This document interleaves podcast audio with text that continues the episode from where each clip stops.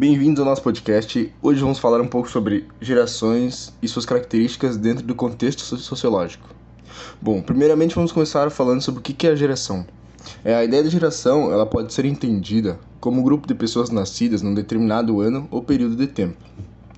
Em geral, essa palavra, obviamente, ela se refere a um conjunto de pessoas nascidas em determinada época.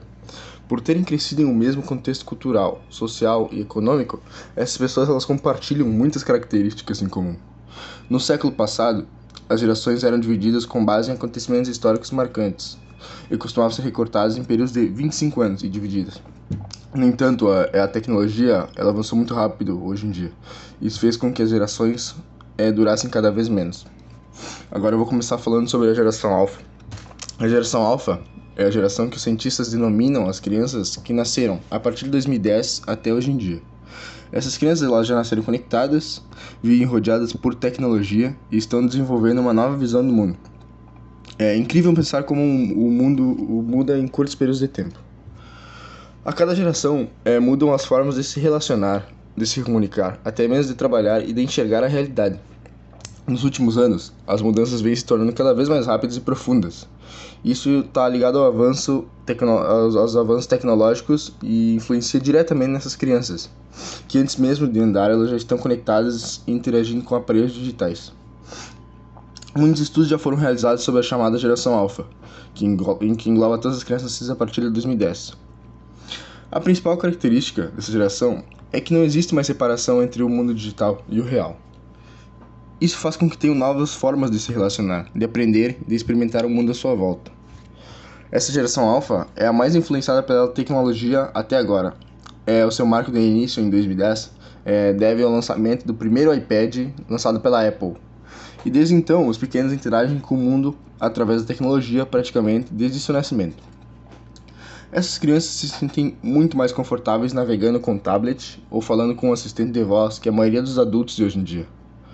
Outra característica da geração alfa importante é ter nascido de pais mais velhos, em geral em unidades familiares menores, com lares com somente um filho.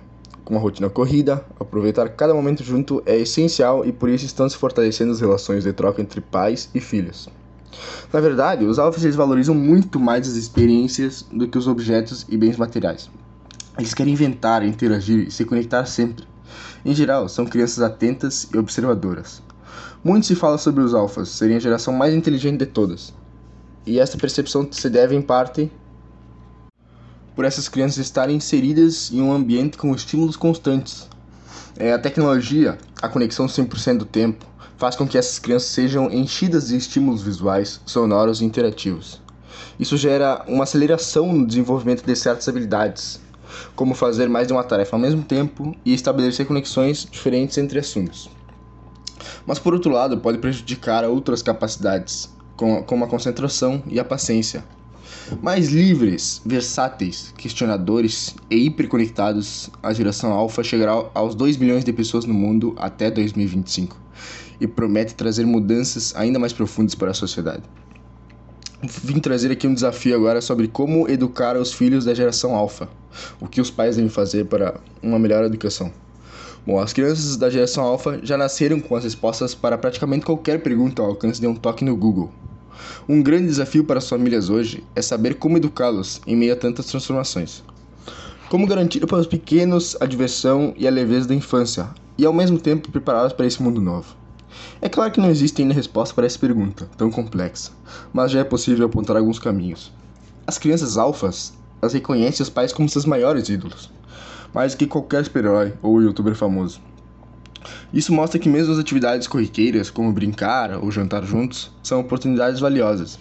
O tempo em família gera vínculo afetivo em uma época de poucas conexões fora das telas, dando suporte importante para o desenvolvimento emocional das crianças. Outro ponto relevante é que os alfas aprendem fazendo. Para eles, o conhecimento adquirido através da experiência e as escolas precisam oferecer ambientes que estimulem esse tipo de aprendizagem. É essencial incentivar, incentivar na geração alfa o pensamento crítico e a habilidade de resolução de problemas, para que eles consigam compreender e transformar uma realidade tão complexa. Essa geração é, vai conviver com tecnologias cada vez mais avançadas de inteligência artificial e o seu papel no mundo será justamente trazer o diferencial humano. Portanto, habilidades como a criatividade e a empatia, a inteligência socioemocional se tornarão cada vez mais valiosas, devendo ser estimuladas desde a infância. Assim, a geração alfa será capaz de trazer o melhor de si, de si mesma, para a construção de um futuro que nenhuma outra geração conseguiria imaginar. Bom, os dados do podcast eles foram retirados do, do www.dentrodahistoria.com.br. E agora eu vou passar para a colega Gabriela, que vai seguir falando um pouco sobre gerações. Bom, agora eu vou falar um pouco da geração Z. A geração Z foi a primeira que nasceu num ambiente completamente digital. São aqueles que nasceram entre o fim da década de 1990 e 2010. Essa geração não precisou, como as anteriores, fazer cursos de informática básica para lidar com computadores. Também chamados de nativos digitais, quem nasceu na geração Z tem uma íntima relação com o mundo digital, com a internet e com a informática. São pessoas que cresceram jogando videogames, que acompanharam de perto as inovações tecnológicas e que gostam de consumir essas inovações quando possível. Uma geração que não costuma criar muitos vínculos duradouros com as pessoas são pessoas que aprenderam a relacionar-se pelas redes sociais e por aplicativos, que evitam sair de casa. Quando podem, usam serviços delivery para não precisarem sair. Isso também é uma evidência forte da característica dessa geração, que é a desigualdade social. Enquanto uns utilizam o serviço delivery para não sair de casa, outros têm que trabalhar para o delivery, evidenciando outro fator marcante do mundo habitado por millennials e nativos digitais. A dissolução cada vez maior de vínculos empregatícios, que impõe aos trabalhadores mais pobres uma rotina exaustiva, pouca remuneração e a falsa ideia de que são empreendedores. A geração Z cresceu num ambiente inóspito e de completa insegurança em relação ao futuro. Uma graduação universitária, por exemplo, que era significado de um bom emprego para a geração X, já não tem esse mesmo valor. O mundo é marcado pela alta competitividade e pela falta de emprego.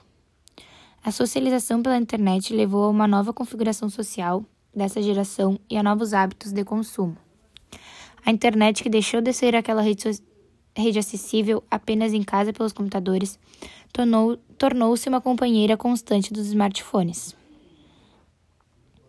Essa combinação de elementos evidencia os moldes da geração Z, uma geração que cresceu acostumada com a individualidade e com a tecnologia. Uma geração que, no caso dos mais pobres, percebeu a desigualdade social pelo fato de que não pode acessar os mesmos espaços que a classe mais alta. A classe mais alta da geração Z, filha da geração X, também percebe essas contradições do mundo contemporâneo. Alguns se revoltam e fazem na internet a interface da luta política, e outros estão inebriados pela alta conectividade tecnológica em que estão imersos, acostumados a receberem tudo pronto dos pais. A geração Z tem chegado ao mercado de trabalho nos últimos anos. Para a maioria desses jovens, o que os guarda é o subemprego e a exploração por conta da alta competitividade e da crescente flexibilização das leis e das relações trabalhistas. Bom, as seis características da geração Z são, são pragmáticos, jovens realistas ao extremo, práticos e em busca de satisfazer sua necessidade financeira e enriquecimento pessoal são adeptos do pensamento lógico, autodidatas e responsáveis.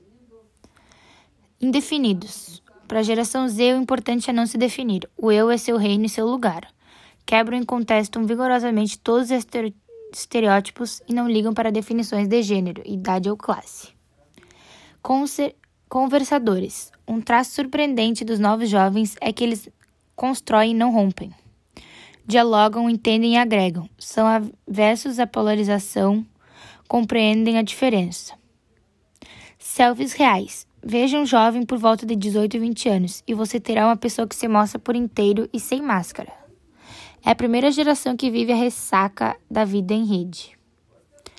Bom, agora eu vou passar a palavra para o João Antônio, que vai falar sobre a geração X. Bom, agora eu irei falar sobre a geração X. O termo geração X é utilizado para rotular as pessoas nascidas após o chamado Baby Boom, que foi um momento importante na taxa de natalidade dos Estados Unidos após a Segunda Guerra Mundial. Também conhecido como Gen X, essa geração inclui a população nascidos no início de 1960 até o final dos anos 70, mas também podem ser considerados como X os nascidos no início dos anos 80, no máximo até o ano de 1982. Criado pelo fotógrafo Robert Capa no ano de 1950, o termo geração X foi utilizado em um de seus ensaios fotográficos. O trabalho em questão era jovens, mulheres e homens que cresceram depois da Segunda Guerra Mundial. De acordo com Capa, nomeamos esta geração desconhecida como Geração X.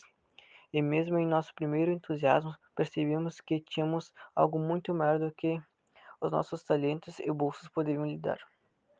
O projeto foi divulgado pela Picture Post do Reino Unido e pelo Holiday dos Estados Unidos no ano de 1953.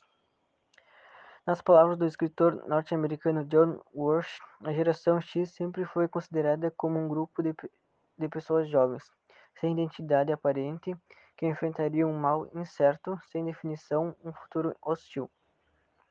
Ainda segundo Walsh, o termo ganhou alterações posteriores às definições de capa durante os anos 60 e 70.